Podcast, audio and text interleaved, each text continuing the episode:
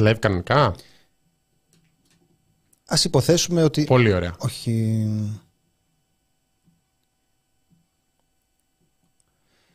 Θα κάνουμε σαν να είμαστε. Α, πολύ ωραία. Ναι, ναι, ναι. Ό,τι πρέπει, ό,τι πρέπει. Για λίγο, Εντάξει, είμαστε, είμαστε νομίζω. Το έχουμε; για λίγο ακόμα. Ωραία. Πολύ ωραία. Καλησπέρα. Καλησπέρα. Σε όποιο σημείο του σύμπαντος και αν είστε και λοιπά και λοιπά και λοιπά. Ε, Κωνσταντίνε, καλώς ήρθες. Θάνο, βλέπω ότι δεν πέρασες δύσκολα όσο έλειπα. Δεν κράτησε τα προσχήματα. Δεν ξέρεις πώς ένιωθα εσωτερικά. Εδώ μπαίνανε και βγαίνανε ένα σωρό κόσμο, είδα. Είπαν έχει κοινωνικοποιηθώ. Είδα το σουβλί να κάθεται στην καρέκλα μου και λέγαν ο πουλής άδειωσε τη θέση του στο σουβλί. Ναι. Που ακούγεται Από λίγο- επίθετα το έχουμε πάρα πολύ. επίθετα το έχουμε. Πώς να το πάρω εγώ αυτό που φεύγω για λίγο και βλέπω να συνεχίζεται κανονικά η ζωή, σαν να μην, σαν να μην ζήσαμε τίποτα μαζί. Δεν σε αναφέραμε κάθε 10 λεπτά; Εντάξει, τέλος πάντων.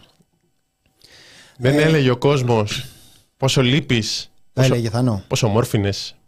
Ομόρφινα, ε. Έλεπε την, την, την παλιόφατσα του σουβλί τώρα και έλεγε πόσο ομόρφινα. Ε, Άσε με σε παρακαλώ, καημένε. Ε, ήμουν όμως στην, ε, στην Αγγλία και μαχόμουν τον ε, φασισμό. Σε συνέδριο ήμουνα για, τον, ε, για την ακροδεξιά και τις ε, κλασικές σπουδές. Όλοι οι υπόλοιποι ήταν κανονικοί άνθρωποι πανεπιστημιακοί. Και ήμουν και εγώ εκεί πέρα. Πού να ξέρεις τώρα με τι κριτήρια, δηλαδή έχουν- πόσο έχει πέσει ο πύχης για το ποιον ε, καλούν. Ποιο να μιλήσει. καλέσουμε, βρήκαμε έναν. Α, άσε τώρα. Λοιπόν, ε, Μαζευτούμε εδώ οι πανεπιστημία. Αφέρουμε και έναν Έλληνα θα φέρουμε και έναν Έλληνα. που είναι εκεί δίπλα στη Σπάρτη. Καλώς ήρθες, μιζερογλυκούλη. Γράφουνε. Αργείται και τελειώνει το διάλειμμά μου και στο αφεντικό μου δεν του αρέσει να ακούει τον Κωνσταντίνο. Σε ένα συγκεκριμένα. Γιατί αφεντικούλη έτσι; Για Του μένα δεν αρέσει ο είπε κάτι. Θάνος δηλαδή ή είναι γενικά εναντίον της ε, φάρμας; Λοιπόν, Είναι και ένας φίλος που έμαθε, λέει, το πρέσ από τον εργοδότη του. Μπράβο στον εργοδότη. Fun fact. Το press project το έμαθα από τον εργοδότη μου. Είναι το σχόλιο. Γύρισε το αφεντικό των ονείρων μας. Γράφουν επίσης. αφεντικό των ονείρων μας είμα- είναι... Εσύ. Α, όχι ο άλλος. Όχι. Α, εντάξει. Όπως, ε, όπως νομίζετε. Ε, γύρισα, ναι. Γύρισα από ό,τι βλέπετε. Και θα είναι μια πολύ πολύ ευχάριστη εκπομπή σήμερα. Ναι. Είναι ανήμερα της 50ης επαιτίου του Πολυτεχνείου, συμπληρώνεται μισός αιώνας, ε, την 17η Νοέμβρη 1973. Τα, οι πορείες θα ξεκινήσουν σε λίγη ώρα, λίγες ώρες από τώρα που κάνουμε την εκπομπή, ανάλογα και με τα καλέσματα που ξεκινάνε από τις 3 και συνεχίζονται και το απόγευμα. Ε, καλησπέρα φαρμιώτες, καλώς τον και ας μη μας αγαπάει. Εγώ είμαι μια μεγάλη αγκαλιά. Δεν υπάρχει κανείς που να μην τον αγαπάω. Θα δείτε σήμερα δεν πρόκειται. Σήμερα με το Θάνο το έχουμε πει. Ήμασταν τόσες μέρες που έχουμε περάσει χώρια. Εμείς έχουμε μία αρχή. Αν δεν έχουμε κάτι καλό να πούμε δεν λέμε τίποτα. Ε, Πάνω απ' Θάνο; όλα αυτά. Δηλαδή, θα δείτε σήμερα πώς θα αγγίξουμε τόσα πολλά διαφορετικά ευαίσθητα θέματα και όλα με μια, με μια ευαισθησία, μια αγάπη προς τον συνάνθρωπο. Θα το δείτε αυτό και θα πείτε, κοιτά έτσι και να πώς το κάνουν αυτό το πράγμα. Τι καλά παιδιά αυτοί. Τι καλά, τι καλά, αυτό θέλω να λένε. να λένε, ακούν την εκπομπή και να λένε τι καλά, πρε- τι καλά παιδιά. Και στις αργίες έχω βάλει το Θάνο να δουλεύει. Δεν, παιδιά δεν είναι αργία για τα μέσα ενημέρωσης, με συγχωρείτε. Άμα ήταν έκτη δημοτικού ο Θάνος, θα τον άφηνα να κάτσει σήμερα. λοιπόν, πήγα Θες σήμερα. να κάνουμε μια γιορτή εδώ στο πρέσ, έτσι, σαν κάνουμε... Του Πολυτεχνείου, να πεις Πολυτεχνείο, ποίηματα και να- τέτοια. Να, να λέμε Στη βηματάκια. γειτονιά μου την Την παλιά. παλιά. Ε, Το σφαγείο θέλω να πούμε, τα αγαπημένα μου. πήγα σήμερα στο σχολείο των παιδιών μου. Μμμ. Και μ, ήταν, ε, στο τέλος βγάλανε τα πιτσιρίκια στο πεζοδρόμιο. Είχαν βάλει κάτι α- αυτοσχέδια, π- δεν ήταν ακριβώς πανό, ήταν χαρτόνια που είχαν ζωγραφίσει τα, τα παιδάκια, τα οποία τα είχαν βάλει στα κάγκελα, που γράφανε κάτω οι Αμερικανοί και τέτοια μ, συνθήματα σύγχρονα. Και άλλα και έξω ο Παπαδόπουλος, κάτω η Χούντα και, και τέτοια. Και μετά ήταν τα πιτσιρίκια απ' έξω από το πεζοδρόμιο και τραγουδήσαν. Δημοτικό τώρα, μια σταλιά είναι αυτά. Ε, και ήταν τα παιδιά μου τραγουδάγαν Δεν θα περάσει ο φασισμός. Συγκινήθηκα εγώ πάρα πολύ. Μετά τα παίρνω και λέω και που τραγουδούσα τα αυτό, μου, μου λέει ο γιος μου, Εγώ θυμόμουν μόνο τον πρώτο στίχο από το ένα από τα δύο τραγούδια. Δεν Περί- πειράζει. περίπατο. Δεν πειράζει, Σωτήρη. Ο Θάνος είναι γλυκούλης σαν λυκειόπεδο. Αξιοκρατικά μπήκε αυτό το χειροκρότημα. Όχι, εντάξει. Όποιος και να ήταν. Όποιος και να ήταν, εντάξει. Και εγώ να είχα την κονζόλα δηλαδή θα έβαζα χειροκρότημα σε αυτό. Λοιπόν, ε, σήμερα είναι η επέτειος του. Πολύ, τι, τι, είναι αυτά τα μηνύματα εδώ μεταξύ τα πεντάχρονα, εξάχρονα. Τους βγάζουν στο πεζοδρόμιο, σαν να κάνουν πορεία. Κρατούσαν και εκείνα, σαν να κρατάνε πλακάτ. Και, και δεν θα πάμε μπροστά έτσι. Και κάγκελα τύπου κάγκελα Πολυτεχνείο, Και βεβαίως ήταν μια μαμά δίπλα. Τα έχουν βγάλει τώρα στο πεζοδρόμιο τα παιδιά. Το έχουν βγάλει στο πεζοδρόμιο. Δεν, δεν είχαν δεν, τόση, τόση αυλή έχει. Γιατί πάντα, παιδιά, μακριά από γονιούς. Ένα πράγμα, μια συμβουλή θέλω να σας δώσω στη ζωή σας. Μακριά από γονιούς. Μην πλησιάζετε ποτέ σε γονιούς. Και αν τύχει να βρεθείτε κοντά, ποτέ γονιούς που μιλάνε για τα παιδιά τους. Εκεί πραγματικά δεν αντέχετε. Και κάνουν ραδιόφωνο και μιλάνε για τα παιδιά τους. Εκεί κλείστε το κατευθείαν. Λοιπόν. Ε, έχουμε μια... Στο κολέγιο τα πάει τα παιδιά για το networking. Εντάξει. Γιατί βγάζουμε και 9.000 το μήνα μετά από το press. Άμα δεν σπρώξω και λίγα λεφτά στο κολέγιο, τι θα τα κάνω όλα αυτά, μασούρια; Έχουμε μετά μια τηλεφωνική επικοινωνία για τα του Πολυτεχνείου. Ναι.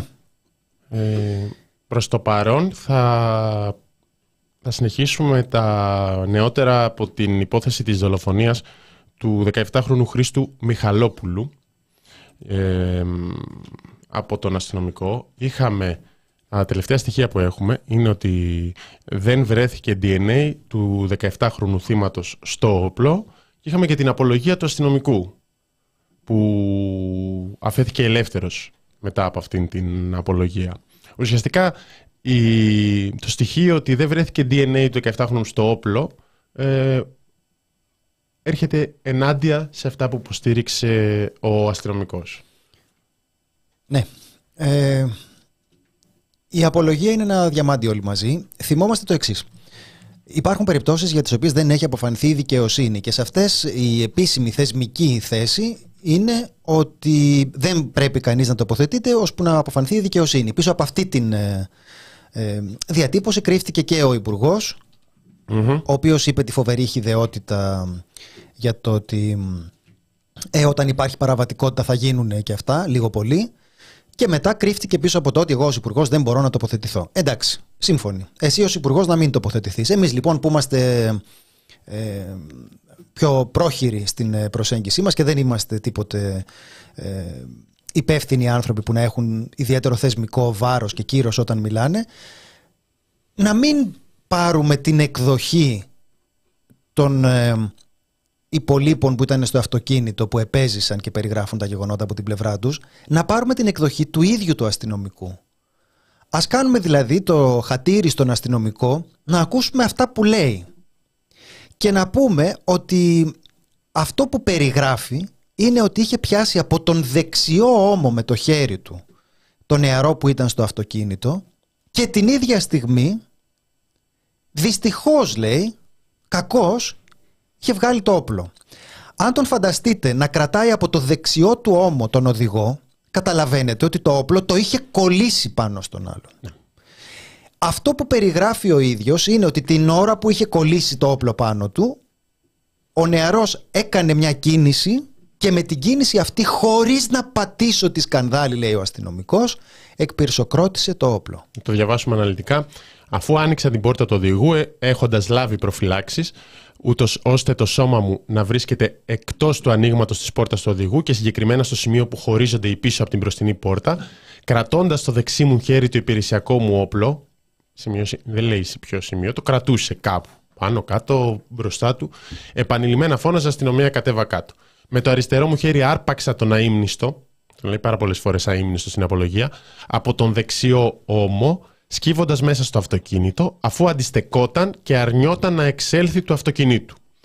Σε αυτό το σημείο ο αείμνηστος, το ξαναλέει, είχε πλέον με το πάνω μέρος του σώματός του στραφεί σε μια θέση με κλίση αριστερά εμπρός, σκύψιμο και ενώ το δεξί μου χέρι που κρατούσε το όπλο βρίσκονταν πολύ κοντά, σε απόσταση 50-60 εκατοστών από το σώμα του αείμνηστου, μέσα στο αυτοκίνητο.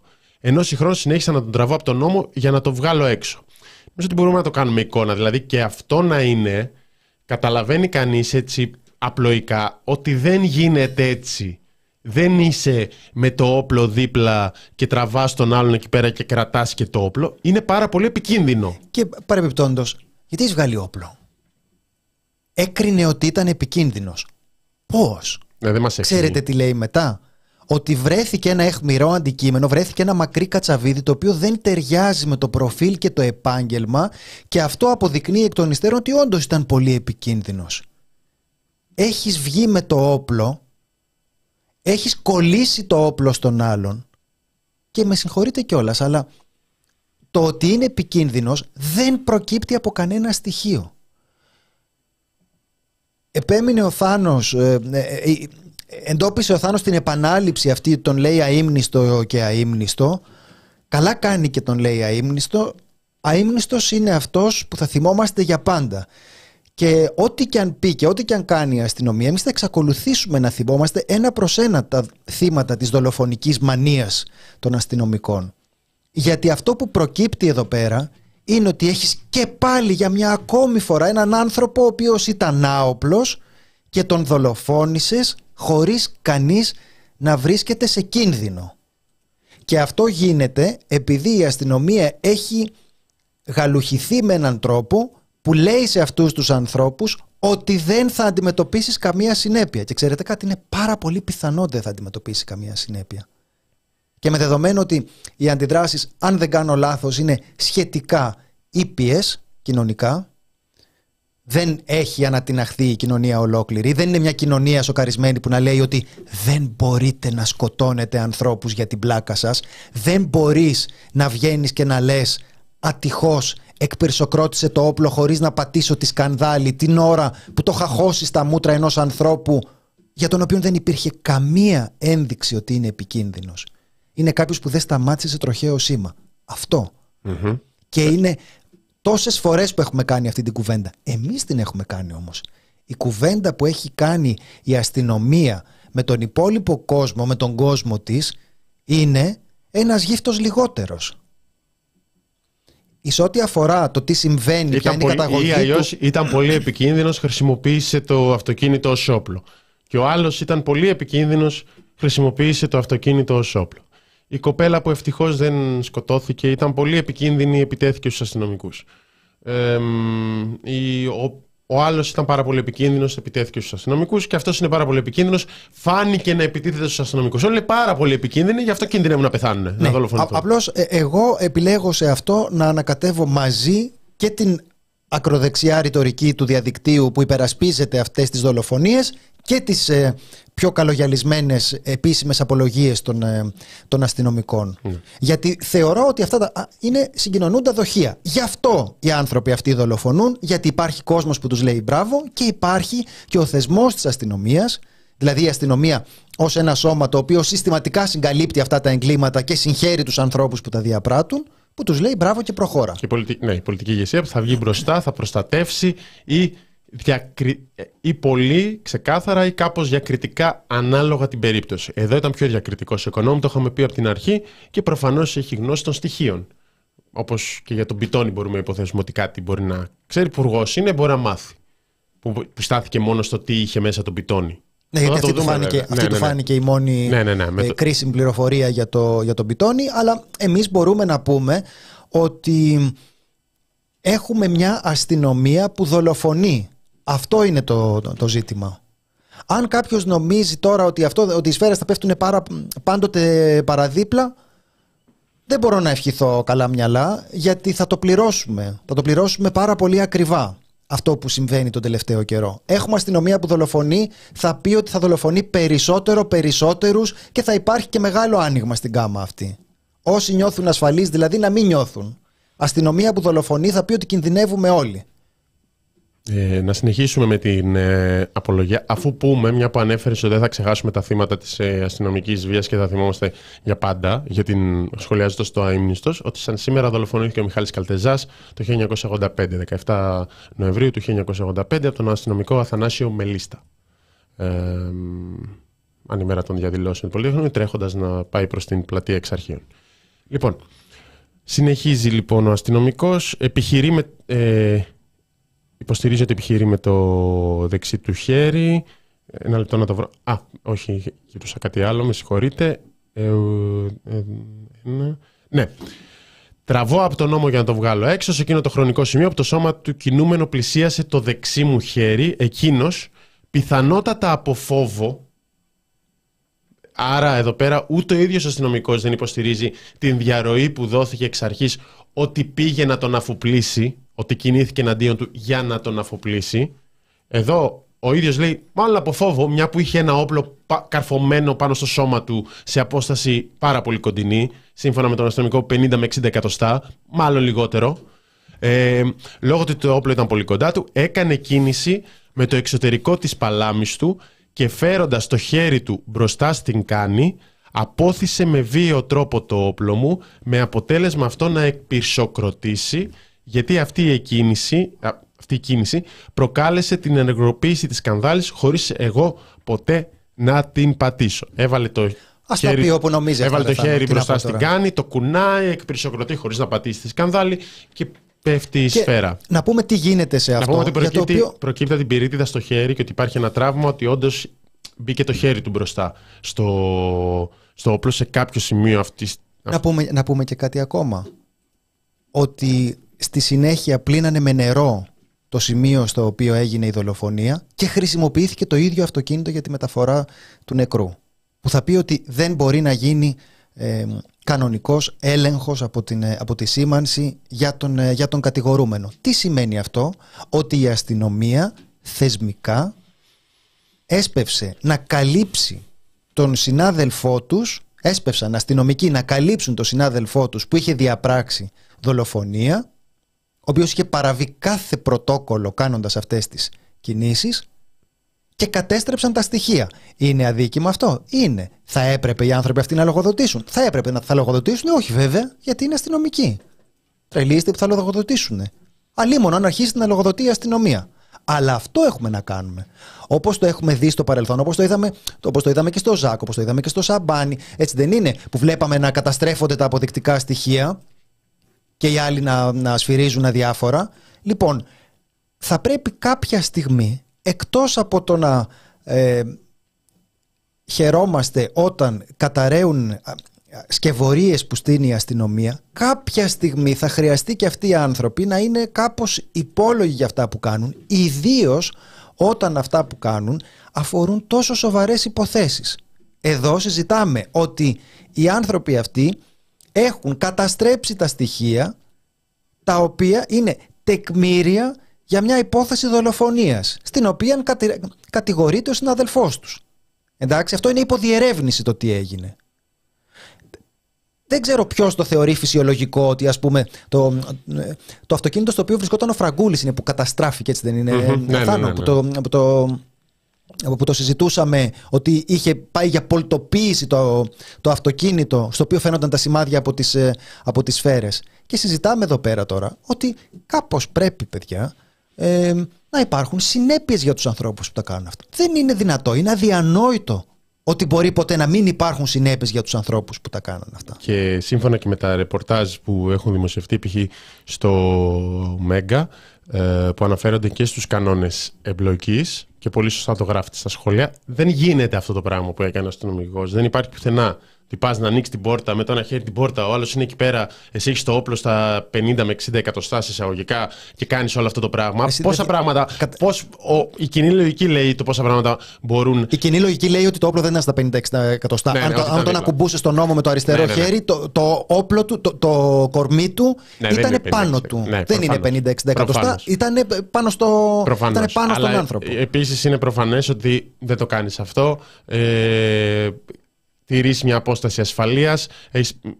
Ε, υπάρχει το δικαίωμα στους αστυνομικούς βάσει αυτών των κανόνων και των δικών τους εγχειριδίων να έχουν προτεταμένο το όπλο και καλεί ενισχύσεις. Δεν πας εσύ να τα κάνεις και τα δύο. Και στο κάτω-κάτω υπάρχουν και ενισχύσεις τη όποιε, γιατί όλο δράσει σαν cowboys εκεί πέρα μόνος του; Θεωρητικά, σύμφωνα με την ανακοίνωση της Ελλάδας, πάρα... έχουν κινητοποιηθεί και άλλες δυνάμεις για ένα μάξι που έχει παραβιάσει τη... το φανάρι και δεν σταματάει σε έλεγχο. Για το τόσο μεγάλο αδίκημα που είδαμε τώρα την τραγική κατάληξη. Εγώ επιμένω πάρα πολύ σε, σε ένα πράγμα που είναι ότι τα αντανακλαστικά της κοινωνίας μας εξαρτώνται σε πολύ μεγάλο βαθμό από το προφίλ του θύματος. Αυτή είναι, αυτή είναι η σκληρή αλήθεια. Είτε διαφωνούμε είτε, είτε δεν διαφωνούμε. Εμένα μου φαίνεται κάτι ντροπιαστικό αυτό, αλλά Έτσι είναι. Ε, ξεκινάμε από μια περιγραφή του τι συμβαίνει. Αυτό είναι απλώς μια καταγραφή της ε, περιραίουσας ατμόσφαιρας.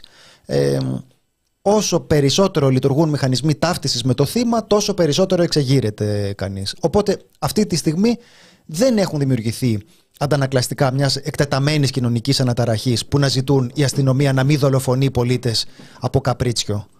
Ε, νομίζω ότι παρόλα αυτά το σημαντικότερο στοιχείο σε αυτήν την ιστορία είναι αυτό, ότι έχουμε ε, μια αστυνομία η οποία σταδιακά τίνει να επιβάλλει ως ένα ε, απλό, ασήμαντο, καθημερινό γεγονός το ότι θα δολοφονεί, θα πυροβολεί ανθρώπους χωρίς λόγο και όταν λέω χωρίς λόγο εννοώ ότι δεν υπήρξε ανταλλαγή πυροβολισμών. Δεν είχες να κάνεις με έναν, ε, ε με έναν Είναι οπλισμένο τώρα. Ψάχνουν να βρουν ένα κατσαβίδι μέσα στο αμάξι για να τον χαρακτηρίσουν οπλισμένο. Ότι φαινόταν, φαινόταν επικίνδυνος και δεν συνάδει το ότι είχε κατσαβίδι με όλο το υπόλοιπο. Ναι, θα συμβαίνει αυτό και δεν θα, συμβα... και δεν θα γίνεται τίποτα. Αυτή είναι η επιδίωξη της ε, αστυνομίας. Έχει, κατά την άποψή μου, πολύ μεγάλη σημασία να εξακολουθήσουμε να σκανδαλιζόμαστε όταν κάτι είναι σκάνδαλο. Αυτό που συμβαίνει αυτή τη στιγμή με την, ε, με την αστυνομία είναι αδιανόητο, είναι εξωφρενικό είναι εντελώς έξω από κάθε όριο. Το γεγονός ότι οι άνθρωποι αυτοί είναι δολοφόνοι με στολή που κυκλοφορούν ελεύθεροι για να κάνουν ό,τι γουστάρουν, είναι κάτι το οποίο πρέπει να το αντιμετωπίσουμε αποδίδοντάς του τη σοβαρότητα που αρμόζει σε σχέση με τη βαρύτητα του αδικήματος. Είναι άνθρωποι που δολοφονούν χωρίς λόγο και αιτία. Δεν μπορεί ο άλλος να απολογείται για το ότι σκότωσε ένα παιδί 17 χρονών και να λέει πράγματα που είναι καταγέλαστα και δεν βγάζουν κανένα νόημα ούτε όπως τα λέει. Λέω ούτε όπως τα λέει, θεωρώντας ότι θα μπορούσε έστω να υπάρχει μια κάπως πιστική εκδοχή η οποία να συγκρούεται με μια άλλη. Ναι, ναι. Εντάξει, κάποιος να λέει έτσι, κάποιος να λέει αλλιώς. Αλλά όταν είναι αυτά που λέει από μόνος του αστυνομικός είναι καταγέλαστα, δηλαδή ότι είχα το. Ε, τον έπιανα με το ε, αριστερό μου χέρι στο δεξιό μου, αλλά ήταν 50-60 εκατοστά μακριά το όπλο και περισοκρότησε μόνο του χωρίς να πατήσω την, ε, τη σκανδάλη. Ε, με συγχωρείτε, αλλά αυτό δεν γίνεται. Λοιπόν, είναι, παρακολουθούμε την υπόθεση, όπως έχετε καταλάβει. Μας γράψατε και ένα σχόλιο που μακάρι να ισχύει, δεν έχω δει κάτι Ούτε εγώ το έχω για... αυτό για την εταιρεία. Όχι για, για την εταιρεία, για πανό με, με τον ορθόγραφο δικαιοσύνη στο, ε, εντάξει, στο Πολυτεχνείο. Ε, Απλώς δεν, δεν έχουμε δει φωτογραφία, γράφει και σχόλιο. Μακάρι να ισχύει και μακάρι να υπάρχει και.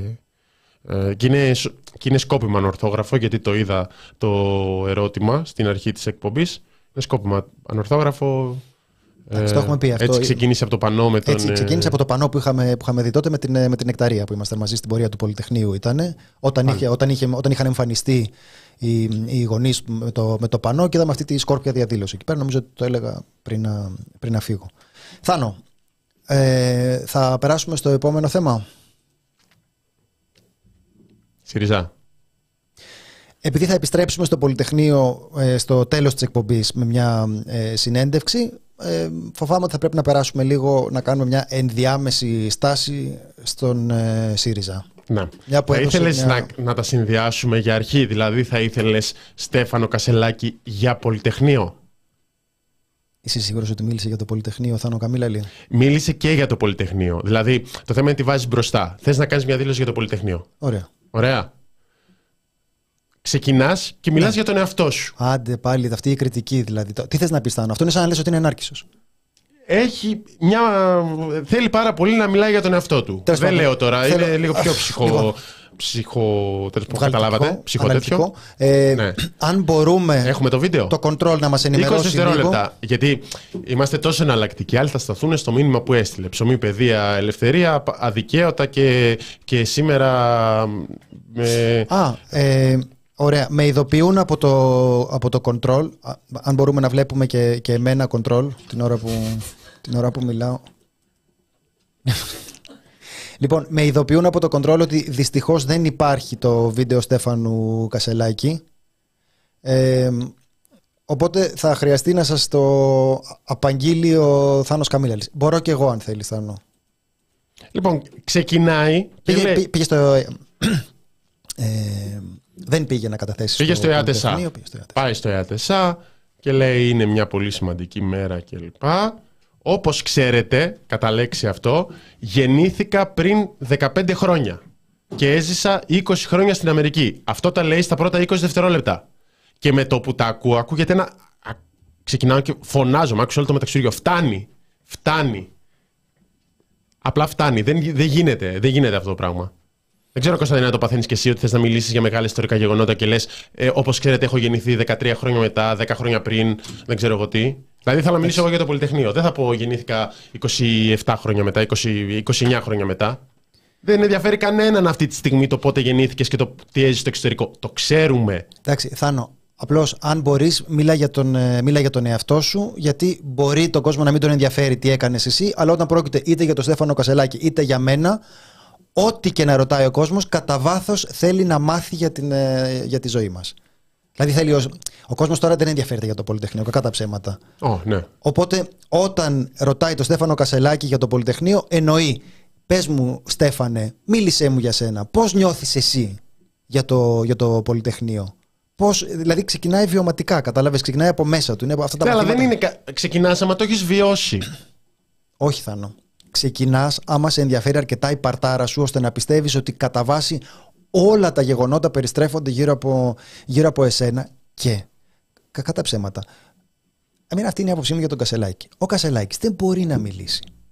Είναι ένας άνθρωπος ο οποίος δεν έχει την, ε, τις γνώσεις και τη σκέψη προκειμένου να, να κουβεντιάσει αυτά τα θέματα, όχι με κάποιο ιδιαίτερο βάθος, γενικά να τα κουβεντιάσει.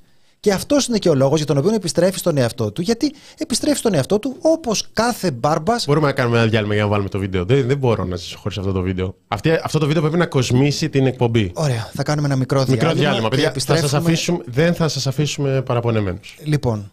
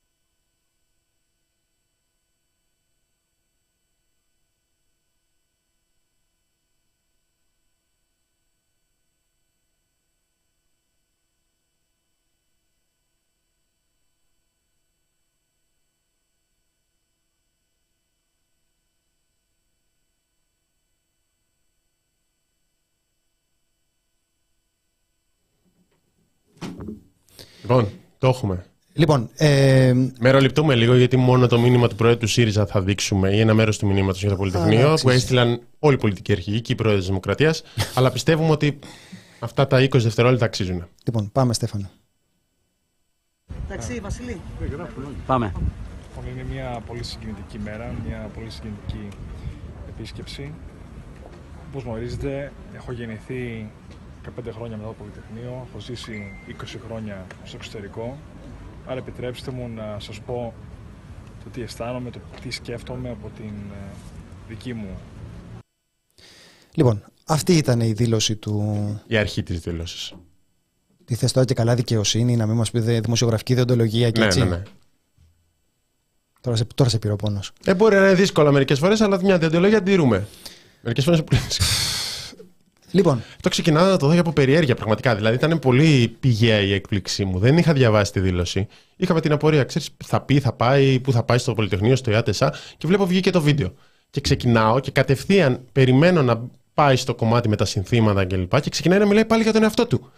Δεν είπε γεννήθηκα 17 Νοέμβρη, αυτό το είπε ο Κουφοντίνας. Ε, είναι λοιπόν. και άσχετο. Είναι άσχετο. Δεν με ενδιαφέρει. Θα το κάνουμε και εμείς ως θέμα στη φάρμα, Κωνσταντίνε. Δηλαδή μπορούμε να ε, συζητάμε, για, συζητάμε για πολύ σοβαρά θέματα που είναι άσχετα και θα λέμε όπως, ε, όπως ξέρετε εγώ έπαιζα μπάσκετ. Εγώ το κάνω αυτό. Τι που κάμισο είναι αυτό ρε Στέφανε. Ρε παιδιά μπορείτε να μην ρίχνετε το επίπεδο τώρα; Για όνομα του Θεού. Εντάξει προκαλεί και αυτός με το καρό που κάμισο εδώ που τα λέμε. Αυτό, σ' αρέσουν αυτά τα... Εσύ φοράς τέτοια που κάμισε. Καρό. Ε, ναι μερικά έχω. Δεν έχω τίποτα. Προσέξτε, Εγώ και φίλους με καρό που κάμισο. δεν, δεν, έχω. δεν έχω θέμα με αυτό. Είσαι κακοπροαίρετος. Εντάξει, δεν έχουμε να πούμε μόνο αυτό, έχουμε και πιο σοβαρά. Αν θέλεις να αλλάξει ο τόπος, πρέπει να, να ρίξεις λίγο νερό στο κρασί σου. Είσαι κακοπροαίρετος. Μια χαρά δεν Θα βρεις το, δεν θα βρεις τον τέλειο ηγέτη. Λοιπόν, ε, μας χωρίζει ένα χάσμα από το τέλειος ηγέτη. Δηλαδή, δεν είμαστε στο σχεδόν τέλειος για να πεις εντάξει, δεν πειράζει. Ένα-δυο κουσούρια τα συγχωρώ. Και, στο, και γενικά δεν είναι καλό να ψάχνεις τον τέλειο ηγέτη. Στον τέλειο, στον, σε αυτό που βλέπεις ως τέλειο ηγέτη, ε, του κάνεις μια ανάθεση μεγαλύτερη από τις απευθείας αναθέσεις της Νέας Δημοκρατίας και μετά περιμένεις και δοξάζεις απλά τον τέλειο στα μάτια σου ηγέτη και του δίνεις υπερεξουσίες και κάνει αυτός ό,τι γουστάρει. Αυτό γίνεται με τους τέλειους ηγέτες ή με αυτούς που φαίνονται τέλειοι.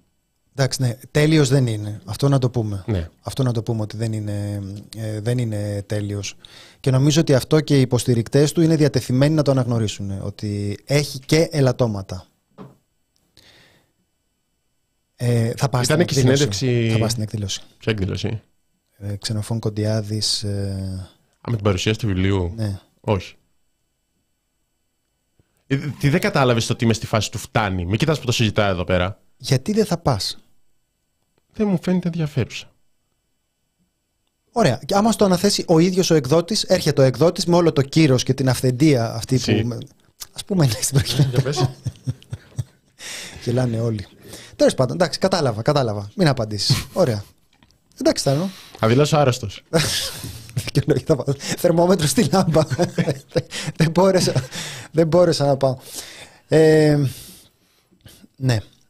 Ε, έδωσε και μια συνέντευξη στο Χατζη Νικολάου. Αυτό, ήταν, αυτό το κομμάτι μπήκε τελευταία στιγμή στην εκπομπή. Δεν μπορούσαμε να το αφήσουμε έξω. Αλλά θέλαμε να πούμε για τη συνέντευξη που έδωσε στον Νίκο Χατζη Νικολάου. Αυτό είχαμε σκοπό να πούμε, αλλά μετά πήγε και, πήγε και έκανε αυτό. Κατήγγειλε ότι άμα φύγουν βουλευτές θα είναι αποστασία. Ωραία Γιανούλα, Γιανούλα, τσανακαλιώτησα. Ναι, ε, άσχετο άσχετο. Δηλαδή η ιστορική αναλογία είναι ανυπαρκτή. Ε, είναι πολύ προκλητική η φράση. Είναι πολύ προκλητική γιατί τώρα λες ότι κάτι κάναμε και πώς ε, ε, ξέρουν οι Έλληνες πώς οδηγηθήκαμε στη Χούντα και αυτό που κάνουν τώρα ότι η αναλογία είναι ότι είναι αποστάτες ε, ας πούμε τώρα κυβερνάει και όλα εντάξει, δεν είναι, δηλαδή οι ιστορικές συνέπειες του να ε, φύγουν τα στελέχη αυτά που προσπαθεί να διώξει, εντάξει.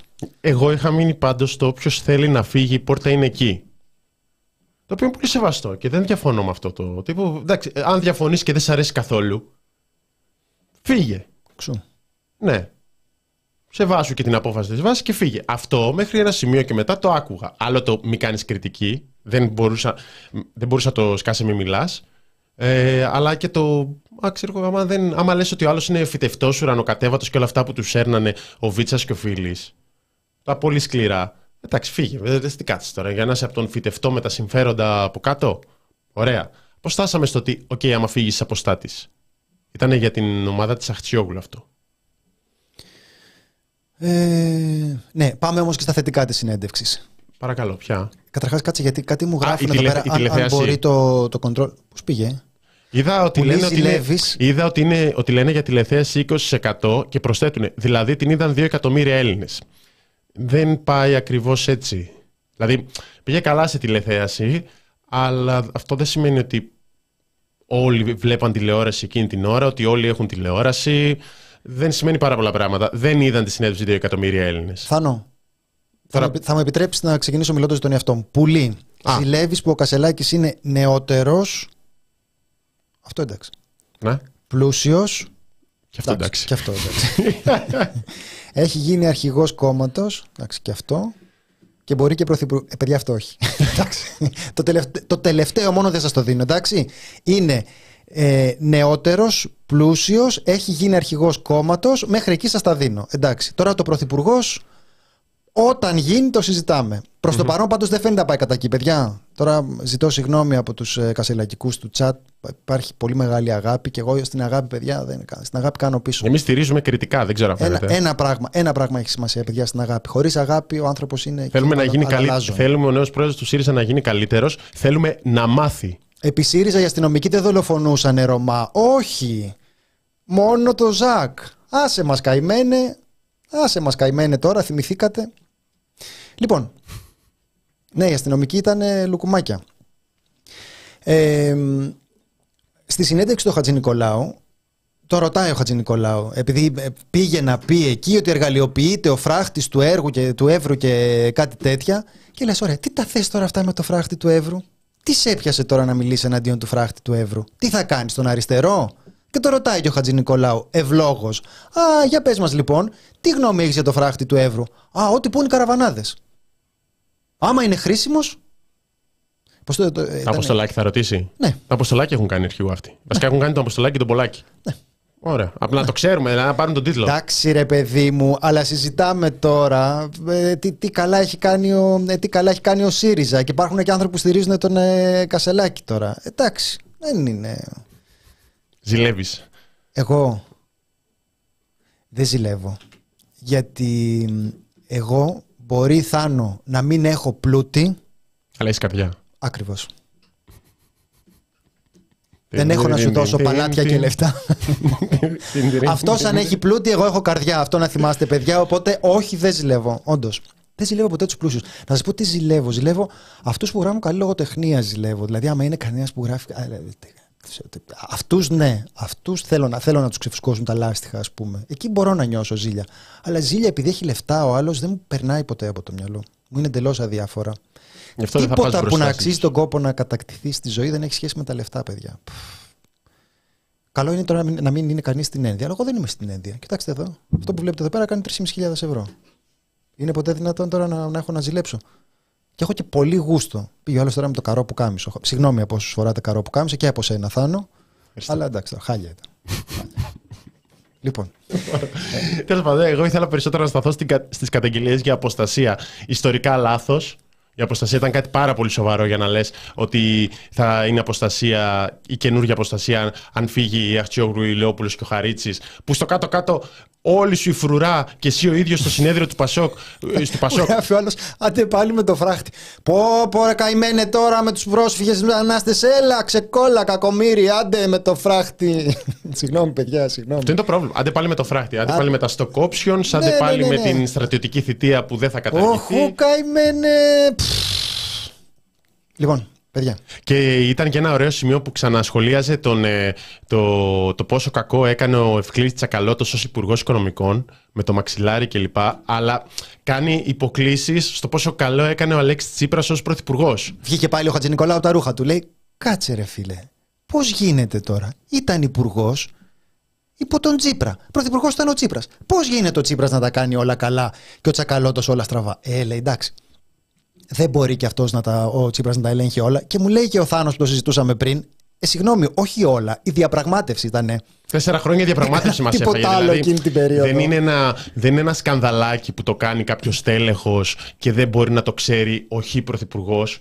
Οπότε τι να κάνει ο Μητσοτάκης, ο Τσίπρας, ή οποιοδήποτε, πού να το ξέρει αυτό, γιατί να το χρεωθεί.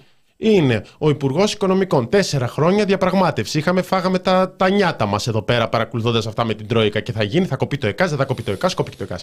Δεν θα γίνει ο νόμος του Κατρούγκαλου, έγινε ο νόμος του Κατρούγκαλου. Όλα αυτά. Ναι, τα, τα παρακολουθήσαμε πάρα πολύ. Μας Και γράφει οπότε εδώ- μετά το να λες. Ο, πω, ο Αλέξ, ο Αλέξ, ο μεγάλος ηγέτης, ο τέλειος ηγέτης, ο Αλέξ. Ε, μ, και μετά, αλλά, αλλά ο άλλος, ο Ευκλήδης, με τους φόρους του κλπ. Δεν γίνεται. Η ίδια πολιτική είναι. Άντε πάλι με τον καπιταλισμό, ρε φίλε, αυτή η εκπομπή. Εντάξει, παιδιά, είμαστε κουραστικοί. Είμαστε κουραστικοί, είναι η αλήθεια. Ε, ναι, ξέρετε ποιο είναι το θέμα με όλα αυτά; Το, του λέει Είσαι αριστερός. Και λέει Εγώ δεν είμαι εγώ αριστερός που ήμουν με τον Biden. Πόρε Που με τον Biden στα 17 μου. Που ήμουν με τον Biden και το είπε για αριστερός. Ήμουνα με τον Ομπάμα και τον Biden στα 17 μου. Δηλαδή, δηλαδή, δηλαδή, ανάλογα με το φύγετε, αλλά άμα φύγετε είστε αποστάτες. Σου λένε τι έγραφες στα 24-25. Λες εσύ, μικρός. τι σχέση έχουν αυτά τώρα; Σε ρωτάνε μετά, ένα μήνα μετά. Είσαι αριστερός. Ε, ναι, στα 17 μου ήμουνα με τον Biden. Όχα Παναγιά μου. Δεν, δεν είναι ότι βγάζει κάποιος λογική. Βασικά, δεν ξέρω. Είναι σαν μερικές φορές να είναι δύο διαφορετικοί άνθρωποι που του γράφουν ομιλίες. Δηλαδή, άλλος έγραψε το τι θα πει στο Νικολάου και άλλος φαίνεται να έγραψε το τι θα πει στην Κεντρική Επιτροπή του ΣΥΡΙΖΑ. ήταν, ήταν άλλος. Όπως άλλος εμφανίστηκε στα stock options εκεί πέρα και άλλος εμφανίστηκε στον Economist. Εντάξει. Δεν ήταν αυτό ομιλία τώρα να, κα, να καταγγέλει για αποστάτες που έκανες εκείνη την ομιλία το Σάββατο στην, στην Κεντρική Επιτροπή που φώναζες και άνοιγες αντιπαράθεση με το, κοινό, με το κοινό και έλεγες Α, ναι, ναι, είστε στο μυαλό μου, και έπρεπε να, να 50% θα παίρνατε. Και να σέβεστε την, ε, τους Έλληνες διασποράς. Πω πω με τους Έλληνες διασποράς. Πω, πω, πω, πω, πω. Επιχειρηματάρα αυτό. Επιχειρηματάρα. Είναι όπως όλα αυτά τα θα μιλήσω ως και λες μετά κάτι, μετά δεν υπάρχει περίπτωση να μην ακολουθεί μπουρδα. Γιατί, ξέρετε γιατί; Γιατί άμα δεν είναι μπουρδα, λες το επιχείρημά σου. Δεν μας λες για τη ζωή σου, δεν μας λες ότι πρέπει να σε σεβόμαστε γιατί έχεις κάνει κάτι στη ζωή σου. Λες αυτό που θέλεις να πεις. Και να σας πω τι σημασία έχει αυτό για τους, ε, ε, για τους πρόσφυγες. Πρώτον έχει σημασία για τους πρόσφυγες. Α, ένα το κρατούμενο. Και δύο, όσοι πιστεύουν ότι ο ΣΥΡΙΖΑ θα υποχωρήσει στα οικονομικά ζητήματα αλλά θα κρατήσει τα υπόλοιπα, Μακάρι να μπορούσα να το πιστέψω, αλλά δεν συνέβη αυτό. Δεν συμβαίνει. Γιατί; Διότι όταν ακολουθεί η λογική της κυβερνησιμότητας, ε, μετά την ε, υποχώρηση στα οικονομικά, σιγά σιγά, κομματάκι κομματάκι, ακολουθεί μια λογική. Έλα καημένε τώρα με το φράχτη, έλα καημένε με τα δικαιώματα. Ακολουθεί ένα καημένε, έλα καημένε σε όλα τα πεδία. Οπότε σιγά σιγά, όποιοι φαντασιώνονται ότι θα υπάρχει μια υποχώρηση στο, στο κεντρικό πεδίο της οικονομίας, αλλά θα τηρήσει το κόμμα στη βαρύ στάση τα υπόλοιπα, δεν θα συμβεί ούτε αυτό. Δηλαδή και με τη φορολογία. Λέμε για τα stock options. Ε, Λέει τώρα επιτίθεται τον Τζακαλώτο επειδή ο Τζακαλώτο αποχώρησε. Αύριο μπορεί να επιτεθεί στην Αχτσιόγλου. Αν αποχωρήσει και η Αχτσιόγλου, θα θυμηθεί π.χ. το 50 στην, ε, ε, για την απεργία στα πρωτοβάθμια σωματεία. Τώρα δεν το θυμάται. Θα το θυμηθεί σε περίπτωση που φύγει η Έφη Αχτσιόγλου από το ΣΥΡΙΖΑ. Αλλά τώρα για τον Τζακαλώτο τι θα πεις; Ε, φορομπίχτη. Έκανε φοροεπιδρομή. Ισχύει αυτό; Ναι. Αλλά παράλληλα εσύ λες ότι εγώ δεν θέλω να φοροεπιδρομές. Θέλω να δουλεύει ο ανταγωνισμός θα υπάρχουν. Θα... Και ξανατίθεται το ερώτημα. Το κοινωνικό κράτος που λες ότι θες, πώς θα χρηματοδοτηθεί; Από προοδευτική φορολογία ή από καθόλου φορολογία; Γιατί υπάρχει και μια άλλη λύση με τη φορολογία. Το συζητούσαμε και χθες με τον κύριο, ε, με τον κύριο Χατζηθεδοσίου, τον πρόεδρο του Επιμελητηρίου, για το θέμα της φορολογίας. Δεν είναι. Προφανώς τσάκισε ο ΣΥΡΙΖΑ το, τα τέσσερα χρόνια τη μεσαία τάξη. Να θυμίσουμε εδώ ότι όταν υπήρχε μια εποχή που ούτε αυτό δεν το παραδέχονταν στο ΣΥΡΙΖΑ ότι οι έμεση φόροι ήταν άδικοι φόροι. Αλλά δεν γίνεται να λες ότι εγώ θέλω τώρα είμαι κατά των φόρων γενικά. Το βλέπουμε και ο Μητσοτάκης κατά των φόρων είναι. Βλέπουμε πώς πάει αυτό. Λοιπόν, έχουμε πολύ σημαντικά σχόλια. Το ένα είναι ότι ήταν με τον καπετάν Biden στο βουνό. λίγο πιο κάτω, λίγο πιο κάτω, λίγο πιο κάτω. Εκεί είσαι. Όπα, πιο πάνω, πιο πάνω, πιο πάνω, δέσε. Με συγχωρείτε, δίνω, δίνω οδηγίες στο control για να, για να μπορούν να εμφανίζονται να μπορούν να εμφανίζονται τα, τα σχόλια. Και είχαμε και ένα άλλο ωραίο, ωραίο σχόλιο. Ε, μιλάτε, μιλάτε χωρίς να ξέρετε, ο Στέφανος είχε κάνει εκείνο το τεστ στο facebook, λέει δες τι είσαι αν είσαι με τον Ομπάμα και τον, ε, και τον Biden και τελευταίο ε, Έλλην της Ολλανδίας που μας λέει εντάξει και εδώ δεν είναι ευρωμόλογα, δεν μπορώ να το πω. Εγώ πάντως που είμαι Έλληνας της Ολλανδίας δεν σέβομαι τους υπόλοιπους Έλληνες εδώ πέρα. Οι περισσότεροι συνεχίζουν να είναι και έχει έναν απαξιωτικό χαρακτηρισμό, τον οποίο δεν θα αναπαράγω εναντίον συνελλήνων. Αλλά τέλος πάντων, ναι, η λογική αυτό λέει ότι άμα πολύ... τους πάρεις και τους πας εκεί πάλι. Ήταν πάρα πολύ κουτσομπολίστικο να το διαβάσεις και να πει. Δεν θα το πω. Το κάνω για να ενθαρρύνω τη συμμετοχή στο chat. Λοιπόν, ε, το χειρίζεσαι στον αλγόριθμο; Στα δάχτυλα το Το παρατσούκλι μου είναι ο, αρκετά το αστείο με το control τι θέλετε τώρα, να γυρίσω την κάμερα στο control για να πιστείτε; Δεν κατάλαβα. Κάτσε μην τοποθετηθείτε. Δεν πιστεύετε ότι υπάρχει control. Control, μίλα. Δεν κατάλαβα καθόλου. λοιπόν, αυτό που ακούτε είναι η φωνή του control. Ή δεν είμαστε εμείς που είμαστε γαστρίμηθοι και κάνουμε γυναικείες φωνές. Απλώς. Ε, control. Ναι, λείπει η ζωή Παπαδοπούλου σήμερα και την αντικαθιστά η Νεκταρία Ψαράκη με τον Βασίλη Μίτικα που είναι πάντοτε στην συντροφιά μας. Καλημέρα, Βασίλη. Λοιπόν, ε, Θάνο, πάμε να κάνουμε ένα μικρό διάλειμμα για να επιστρέψουμε με την ε, τηλεφωνική μας τη συνέντευξη. Ναι. Λοιπόν, διάλειμμα, ε, να κατεβάσουν λίγο παλμούς οι κασελακικοί και αυτοί που δεν αντέχουν να ακούν για κασελάκι και επιστρέφουμε με την ε, συνέντευξη.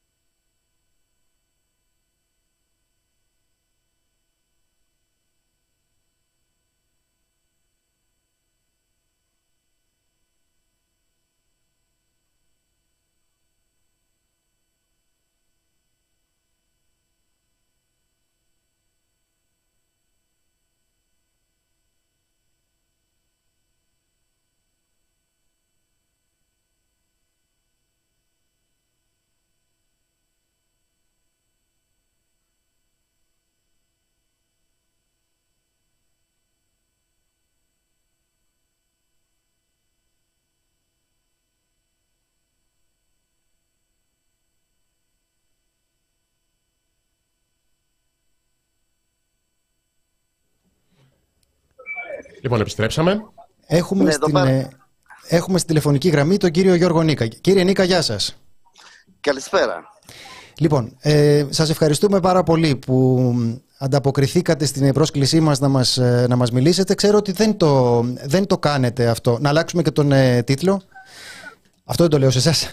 Λοιπόν, ξέρω ότι είναι κάτι το οποίο δεν το, δεν το κάνετε και σας ευχαριστούμε πάρα πολύ. Ναι, που- όχι, έχουν περάσει 50 χρόνια από τότε και δεν έχω μιλήσει ποτέ για όλη αυτή. Εντάξει, μην μας προκαλείτε άγχος τώρα, αλλά τέλος πάντων σας ευχαριστούμε πάρα πολύ για το ότι το, το κάνετε με αυτήν την, ε, με αυτήν την αφορμή.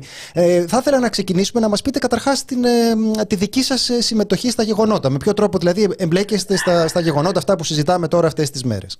Εγώ τότε ήμουν μαθητής της τελευταίας τάξης του, του γυμνασίου και από τότε που ξεκινήσανε τα γεγονότα του Πολυτεχνείου, όχι τα γεγονότα μάλλον, η, η κατάληψη του Πολυτεχνείου, ε, σταμάτησα να πηγαίνω σχολείο και πήγαινα κάθε μέρα στο Πολυτεχνείο. Ε, είχε, είχε δημιουργη, είχαν δημιουργηθεί εκεί πέρα και μαθητικές ε, επιτροπές ε, όπου βγαίναμε στους δρόμους, ε, μοιράζαμε προκηρύξεις. ε, Πόσο, πόσο, χρόνο, πόσο χρόνο ήσασταν τότε δε- όταν το κάνατε αυτό; ε, εγώ τότε ήμουνα 19 χρονών, ε, Ναι. γιατί, γιατί είχα και μια καθυστέρηση στο σχολείο.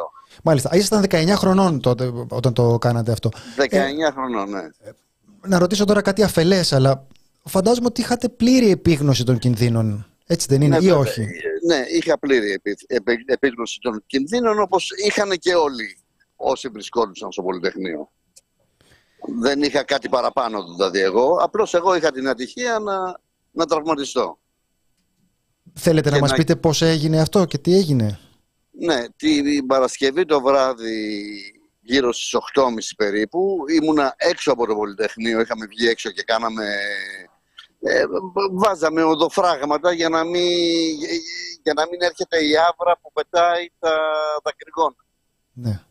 Ε, και κάποια στιγμή ενώ βρισκόμουν στη συμβολή των οδών Μάρνη και 3 Σεπτεμβρίου ε, όπου υπήρχε το Υπουργείο Δημόσιας Τάξης τότε σε αυτή τη διασταύρωση ε, τραυματίστηκε μια κοπέλα μπροστά μας Με ποιο, Περνάει- τρόπο, με ποιο τρόπο τραυματίστηκε; με πυροβολισμό, Μάλιστα. με όπλο. Από ελεύθερο σκοπευτή, από τις ταράτσες. Ναι, α- από, από, το, από το Υπουργείο Δημόσιας Τάξης. Μμμ. Μάλιστα. Από το Υπουργείο Δημόσιας Τάξης υπήρχαν ε, μπάτσοι οι οποίοι πυροβολάγανε στο ψαχνό. Μάλιστα. Έχουμε, αν, αν θυμάμαι καλά, έχουμε περίπου εκ- 100 τραυματίες από, από σφαίρα εκείνες τις, ε, εκείνες τις μέρες και βεβαίως πάρα πολύ περισσότερους ε, τραυματισμένους από, με διάφορους άλλους Λοιπόν, τρόπους. Περνάει ένα αυτοκίνητο, ανεβαίνει τη Μάρνη, ε, τη σηκώνουμε την κοπέλα, τη βάζουμε στο πίσω κάθισμα, φεύγει το αυτοκίνητο και, στο, και σε λιγότερο από ένα λεπτό νιώθω ένα τσούξιμο στην κοιλιά μου. Νιώ- Νιώσατε ένα τσούξιμο. Αυ- Ε, σας χτύπησε η σφαίρα στην κοιλιά, δεν την ακούσατε, γινόταν χαμός. Ε, πώς νιώσατε πρώτα το τσούξιμο, δεν... ε, Ε, ένιωσα ότι κάτι έπαθε η κοιλιά μου. Μάλιστα. Μμμ. Ένιωσα ότι... Λοιπόν, και, ήταν, και είχα πυροβοληθεί. Η κοιλιά μου άνοιξε, αίματα και, και άντερα απ' έξω και δεν θέλω να το σκέφτομαι. Μμμ. Ε, περπάτησα λίγο μέχρι το δρόμο που λέγεται Αβέροφ, που είναι εκεί ακριβώς δίπλα, ένας δρομάκος που ανεβαίνει προς το, προς το Πολυτεχνείο, ε, όπου κατάρρευσα εκεί πέρα και με πήρανε αγκαλιά, με περάσανε μέσα από το κήπο του μουσείου, με βγάλανε στο Βασιλέος Ηρακλήτου, νομίζω ότι έτσι λέγεται ο δρόμος, που ξεκινάει από την Πατησίων δί- δίπλα στο μουσείο και με βάλανε σε ένα αυτοκίνητο όπου με πήγανε στο σπίτι ενός γιατρού που πρέπει να έμενε στα εξάρχεια ο οποίος λέει πρέπει οπωσδήποτε να, να πάω στο, σε- στο νοσοκομείο. Με πήγανε στις πρώτες βοήθειες και εκεί πέρα ξεκίνησε το πρώτο ξύλο επάνω, σ- επάνω στο φορείο. Με πήραν οι γιατροί από τα χέρια των μπάτσων μου βάλανε ορό, μου, βάλανε, μου κάνανε μου παρήχαν τις πρώτες βοήθειες, δηλαδή που ό,τι μπορούσαν να κάνουν και μετά με φορτώσανε σε ασθενοφόρο και με πήγανε στο ρυθμιστικό κέντρο. Είναι αυτό το νοσοκομείο που σήμερα λέγεται Γεννηματάς. Ναι. Εκεί πέρα καινούριο ξύλο, καινούρια επίθεση από αυτά τα κτίνη και μετά χειρουργείο. Η μάσκα στο, στη μούρη και αναισθησία. Και ξύπνησα την άλλη μέρα. Στο νοσοκομείο όπου νοσηλεύτηκα 25 μέρες. Μετά από 10 μέρες έκανα και δεύτερο χειρουργείο γιατί κάτι δεν είχε πάει καλά. και μετά από 25 μέρες βγήκα από το νοσοκομείο, μετά από δύο χειρουργία, ε, καταβεβλημένος βέβαια. Και βγήκα από το νοσοκομείο, φυγαδεύτηκα από το νοσοκομείο. Αυτό δηλαδή, δηλαδή υπήρχε με, και τις υπόλοιπες μέρες ισχυρή με, αστυνομική παρουσία, μέσα, φοροφυλακή. Μέσα, μέσα στο νοσοκομείο, ο διοικητής του νοσοκομείου που λεγόταν Πουκλάκος, ένα άλλο καθήκη αυτό, ε, κυκλοφορούσε με το, με το περίστροφο στο χέρι και τρομοκρατούσε συγγενείς και, και αρρώστους. Οι γονείς μου με είδανε μετά από τρεις μέρες, οι οποίοι ειδο, ειδοποιήθηκαν ε, από μία νοσοκόμα που της έδωσα το τηλέφωνο και την παρακάλεσα να, να τηλεφωνήσει στο, στο σπίτι μου και μετά από 25 μέρες στην κυριολεξία φυγαδεύτηκα από το νοσοκομείο. Γιατί δηλαδή αν, αν έβγαινα από την πόρτα θα με είχαν συλλάβει. Πώς ε, με τη βοήθεια γιατρών, ε, νοσηλευτών; Ε, ναι, ναι, ναι. Οι, οι νοσηλευτές και οι γιατροί ε, ήταν άψογοι. Παίρνανε δηλαδή τους ε, τραυματίες από τα χέρια των χωροφυλάκων. Οι άλλοι λέμε ότι χτυπούσαν άνθρωπο που ήταν πάνω στο φορείο. Αυτό, ναι, εμένα, αυτό εμένα, εμένα, εμένα με χτυπήσανε πάνω στο φορείο. Μάλιστα. Αλλά ήταν τόσο πολύ πόνοι από, το, από τη γυλιά που δεν καταλάβαινα πόνο. Ε, πριν, θέλω να πάμε πριν τον τραυματισμό, ε, κύριε Νίκα. Ε, εσείς είστε μαθητής τότε. Ναι. Σε τι βαθμό είστε πολιτικοποιημένος και σας, όταν σας πιάνει αυτό το ξέσπασμα με το Πολυτεχνείο; Είμαι κατάγομαι από μια πάρα πολύ καλή οικογένεια η οποία έκανε και αντίσταση στην Κούτα Δηλαδή το, το σπίτι μας που είναι στους Θρακομακεδόνες και τότε οι Θρακομακεδόνες ήταν μια πολύ ερημική περιοχή δεν ήξερε κανείς ότι μένουμε εκεί πέρα. Και το σπίτι μας ήταν κέντρο για να κρύβονται διάφοροι αγωνιστές τότε. Μάλιστα, οπότε υπήρχε μια πολιτικοποίηση εκ των, ε, εκ των πραγμάτων από το, από ναι, εγώ ήθελα να πω, αν, επειδή ήταν και ε, σκληρό καθεστώς έφηβο, αν, αν υπήρχε αν, πολιτικοποίηση αν, πριν ή αν έρχεται με την εξέγερση του Πολυτεχνείου. Αν έχετε ακούσει ένα όνομα Τσαρουχάς, ο οποίος ήταν ε, τραυματίστηκε πρώτα ο Τσαρουχάς και μετά δολοφονήθηκε ο Λαμπράκης στην, ε, στη Θεσσαλονίκη. Για το 63 τώρα Ε, ο Τσαρουχάς τότε που ήταν φυγόδικος ε, κατέβαινε από τη Θεσσαλονίκη και ερχόταν στο σπίτι μας μέσα στην επταετία και τον δολοφονήσανε στον εθνικό δρόμο. Μάλιστα. Ε, κύριε Νίκα, εσύ, εσείς μετά τι κάνατε; Α, καταρχάς, αμέσως μετά τι κάνατε; Ε, α, αμέσως μετά πήγα και έμεινα στο σπίτι των ξαδέλφων μου στη Γλυφάδα ε, όπου δεν με αναζητήσανε καθόλου γιατί δεν ξέρανε και που μένω. Σας λέω, τότε, τότε η περιοχή δεν υπήρχε Google, δεν υπήρχε... Ε, είχαμε την παλιά διεύθυνση δηλαδή που ήταν στην Αθήνα. Ναι. Ε, δεν, δεν ήξερε κανείς δηλαδή ότι μένουμε στους Τραγμαγεδόνες. Και πήγα και έμεινα στη Γλυφάδα για μερικές μέρες ε, στα ξαδέλφια μου και μετά γύρισα στο σπίτι. Αλλά μετά, εντάξει, ευτυχώς δεν, δεν με αναζητήσαν. Ούτε στο σχολείο, ούτε πουθενά δηλαδή. θα θέλατε να, να μας πείτε πώς θα σκέφτεστε τώρα μετά από, μετά από 50 χρόνια; Ξέρω ότι αυτό έχει αποκτήσει έναν χαρακτήρα πολύ πολύ κεντρικό και κομβικό και, και για τη μνήμη της αριστεράς αλλά αυτό φαίνεται ότι δεν περιορίζεται μόνο στην αριστερά. Είναι και ένα κομμάτι της ε, μνήμης της χώρας που φαίνεται ότι έχει πολύ μεγάλη σημασία και για τη δεξιά να, το, να επιμένει, να επανέρχεται, να καταρρύψει τους μύθους, να αμφισβητεί τους νεκρούς, όλα αυτά. Ακριβώς, ακριβώς αυτά τα πράγματα. Δηλαδή, ε, εγώ σκέφτομαι ε, ότι έχουν περάσει 50 χρόνια από τότε και από, και από σήμερα έχουμε πάει 75 χρόνια πίσω. Ζούμε δηλαδή μέσα στο 49, 50, 48, 51. Τότε δηλαδή που υπήρχε η μεγάλη τρομοκρατία που, ε, που ο πατέρας μου είχε πάει Μακρόνισο κλπ. κλπ. Εντάξει, των αναλογιών δηλαδή, επειδή υπήρχαν και... Ακριβώς, ναι, ναι, ναι. ακριβώς. Ναι. Ε, σε σχέση με τη μνήμη ειδικά του Πολυτεχνείου, τι θα λέγατε για τον τρόπο με τον οποίο το, το θυμόμαστε σήμερα; Τι θα, τι θα σκεφτόσασταν εσείς ότι θα επιθυμούσατε ας πούμε να μείνει από την ε, μνήμη αυτών των γεγονότων; Τίποτα, να γίνεται μια πορεία κάθε χρόνο, τι να πω, ξέρω και εγώ...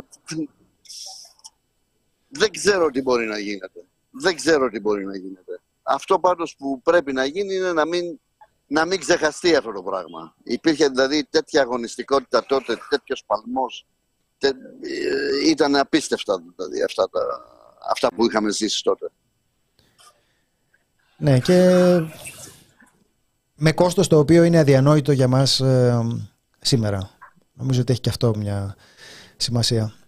Κύριε Νίκα, ε, σας ευχαριστούμε πάρα πολύ. Υπάρχει κάτι άλλο που θέλετε να, που θέλετε να πείτε και δεν Όχι, το... τίποτα. τίποτα. Νομίζω ότι όποιος θέλει να καταλάβει, καταλαβαίνει.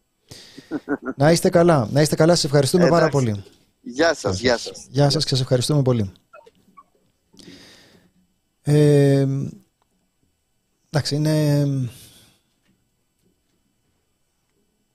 πολύ διαφορετικό όταν, ε, όταν στην κουβέντα αυτή συμμετέχουν άνθρωποι που έχουν ε, πάνω τους τα σημάδια αυτής της ε, κτηνόδους βίας. Και όταν λέμε κτηνόδους βίας να πούμε ότι είναι κάτι το οποίο δεν είχαμε ξανά. Δηλαδή θα έπρεπε να επιστρέψουμε στον εμφύλιο για να δούμε δεκάδες νεκρούς από σφαίρες στους δρόμους της, mm της Αθήνας το καθεστώς δηλαδή αντελήφθη πολύ σωστά την ε, τεράστια συμβολική σημασία αυτού που συνέβαινε στην εξέγερση του Πολυτεχνείου και γι' αυτό και αντέδρασε με αυτόν τον ε, αδιανόητο τρόπο. Και το ίδιο και με την αμφισβήτηση του Πολυτεχνείου. Η αμφισβήτηση του Πολυτεχνείου ξεκινάει αμέσως. Ξεκινάει ήδη το, ε, από το 1975. Έχουμε, έχουμε ήδη τα επιχειρήματα που αναπαράγει η άκρα δεξιά, αλλά και η δεξιά στις, στις απολογίες των, ε, των χουντικών υπάρχουν για το τι έγινε και τι δεν έγινε τότε ναι, ναι. και το πώς και... οι περίφημοι μύθοι που mm. και τους βλέπουμε μετά να υιοθετούνται από όλο και πιο σοβαρούς σε πάρα πολλά εισαγωγικά ανθρώπους. Είναι κάτι... Είναι δύσκολο να, όσο το σκέφτεσαι τέτοιες μέρες, είναι δύσκολο να φαντάζεσαι ότι αυτό το πράγμα συνέβη. Δηλαδή, αν σκεφτείς το καθεστώς το οποίο συνέβη, το τι ξέρουμε για το καθεστώς της Χούντας, το πόσο σκληρά ήταν τα πράγματα, τους βασανισμούς, το ένα, το δεύτερο, το τρίτο, το ότι ξαφνικά συμβαίνει αυτή η εξέγερση και γίνεται μια κατάληψη και μετά είναι όλο αυτό το παλαϊκό πράγμα. Ε, είναι δύσκολο να διανοηθείς ότι όντως συνέβη, ότι υπάρχει μια τέτοια χρυσή σελίδα σε αυτήν την, ε, στην ιστορία της χώρας. σίγουρα δεν το θέτω καλά αλλά αν σκεφτείτε τις συνθήκες υπό τις οποίες γίνεται, το φόβο που αψηφούν αυτοί οι άνθρωποι, μαζεύονται, που μετά και όλο αυτό το πράγμα που ξεχύνεται. Εγώ νιώθω δέος γι' αυτό. Νιώθω δέος γι' αυτό. Δηλαδή, ε, κοιτάζω γύρω μας, ε, κοιτάζω όλους μας ε, τι θα πει φόβος για μας, τι φοβούνται μήπως χάσουν οι άνθρωποι και είναι αδύνατο να μην κάνεις αυτή την ε, σύγκριση. Δεν ξέρω πώς θα ήμασταν σε τέτοιες συνθήκες. Δεν ξέρω. Ναι. Και αυτό μου έλεγε πάντα και η Κίτη Αρσένη. Δεν, δεν βάζω το χέρι μου στη φωτιά για κανέναν για το πού θα βρισκόταν την ε, κρίσιμη ώρα. Ούτε για αυτούς που είναι μάγκες, ούτε για αυτούς που δεν είναι Οπότε δεν λέω κουβέντα γι' αυτό. Το μόνο που ναι. μπορώ να πω είναι ότι ε, νιώθω ε, απεριόριστο θαυμασμό για τους, ε, για τους ανθρώπους που αντιμέτωποι με αυτή την ε, βαρβαρότητα πάνω στα κορμιά τους ζώντας το, την ακραία ανθρώπινη εμπειρία που λέγεται βασανιστήρια, ε, δεν φοβήθηκαν. Ναι. Και γίνεται και όλο αυτό στα φανερά. Νομίζω και αυτό μπαίνει σε αυτό που σκεφτόμουν. Γιατί okay, η αντίσταση υπάρχει, η δικτατορική δράση υπάρχει, αλλά προφανώς για να μην στοχοποιηθείς με τους φακέλους που υπάρχουν και να μην σταλείς εξορία ή να μην βασανιστείς, είναι στα κρυφά. Είναι μυστική αυτή η δράση. Σωστά. Υπάρχουν και οι δικτατορικές ομάδες με τις βόμβες και λοιπά. Η περίπτωση του Παναγούλη ε, και πάρα πολλές ε, άλλες. Αλλά γίνεται όλο. Ξαφνικά βγαίνεις, ρε παιδί μου, με το, με το πανό, με το σύνθημά σου και λες κάτω η Χούντα μαζί με χιλιάδες άλλους. Ξέρω ότι έχει ξαναγίνει στη διαδήλωση για το, στο θάνατο του Γεωργίου Παπανδρέου ή στο μνημόσυνο του Γεωργίου Παπανδρέου, γέρος Δημοκρατίας κλπ. Υπήρχε ένας συμβολισμός και του. Πολλοί κόσμος ήταν. Απλώς μου φαίνεται ιδιαίτερο. Η κουβέντα αυτή περνάει από διάφορα ε, σκαμπανεβάσματα και υπάρχει ας πούμε χαρακτηριστικά το Δεκέμβρη του 8 υπάρχει οργή και θυμός προς, την, ε, προς τη γενιά του Πολυτεχνείου. Ε, υπάρχει ένα εντάξει παρατήστε μας πια με το, με το Πολυτεχνείο το οποίο το, το καταλαβαίνω όταν ο κόσμος κρίνει μόνο από την ε, ατομική διαδρομή των ε, προβεβλημένων στελεχών. Ε, μπορώ να κατανοήσω τον, τον θυμό αυτό αλλά νομίζω ότι χρειάζεται μαζί με αυτό να καταλάβουμε και αμέτρητους ε, ανθρώπους οι οποίοι δεν πήγαν σπίτι τους όπως λέγεται πολλές φορές. Ε, είναι άνθρωποι οι οποίοι κάναν κάθε άλλο παρά να πάνε σπίτι τους. Παρέμειναν πολιτικοποιημένοι, ενεργοί, ε, με, με πάθος για την κοινά μέλη, την... Ακριβώς. χωρίς να το ζητήσουν, να το εξαργυρώσουν, να τους αναγνωριστεί ως κάποιο είδους ένσημο κλπ. Και εγώ νιώθω μια απέχθεια για αυτή τη χρήση του όρου η γενιά του Πολυτεχνείου. Χρησιμοποιείται δηλαδή με πολύ άσχημους όρους. Ε, πάντα ε, αναφέρεται σε δύο-τρεις περιπτώσεις πολύ γνωστές που και πάλι λες και ξαφνικά ξεγράφεις αυτό που κάνανε εκείνη την ώρα. Δηλαδή ακόμα και για αυτούς είναι άδικο, άλλο το πώς εξελίχθηκε μετά. Κρίνεται κατά, περί... κατά... Συνεχώς κρίνεται ο κάθε άνθρωπος ε, και ταυτόχρονα τσουβαλιάζει τους χιλιάδες άλλους που βρέθηκαν εκεί, ήταν βασανίστηκαν, δεν ξέρω εγώ τι. Ναι, νομίζω ότι είναι πολύ, πολύ σωστό το τηρουμένο των αναλογιών που, ε, που κουβεντιάζαμε και πριν, πάντα με αίσθηση της, ε, της αναλογίας, χωρίς να βγάζουμε τη γλώσσα μας, δηλαδή απέναντι σε καταστάσεις ε, πάρα πάρα πολύ βαρύτερες, έχει μια σημασία να, να, να σκεφτούμε και εμείς την, και εμείς τη ζωή μας με σεβασμό απέναντι σε αυτούς τους ανθρώπους σκεπτόμενοι τι, τι είναι αυτό το οποίο ε, πρέπει και μπορούμε να, να ανεχθούμε ή να, μην, ή να μην ανεχθούμε, να διεκδικήσουμε ή να μην ε, διεκδικήσουμε. Ξανά τηρουμένο των αναλογιών, αλλά το χαρακτηριστικό που έχουν οι ηρωικές πράξεις είναι ότι θέτουν έναν πύχη για το τι μπορεί να κάνει ένας άνθρωπος. Και το νόημά τους είναι ακριβώς αυτό.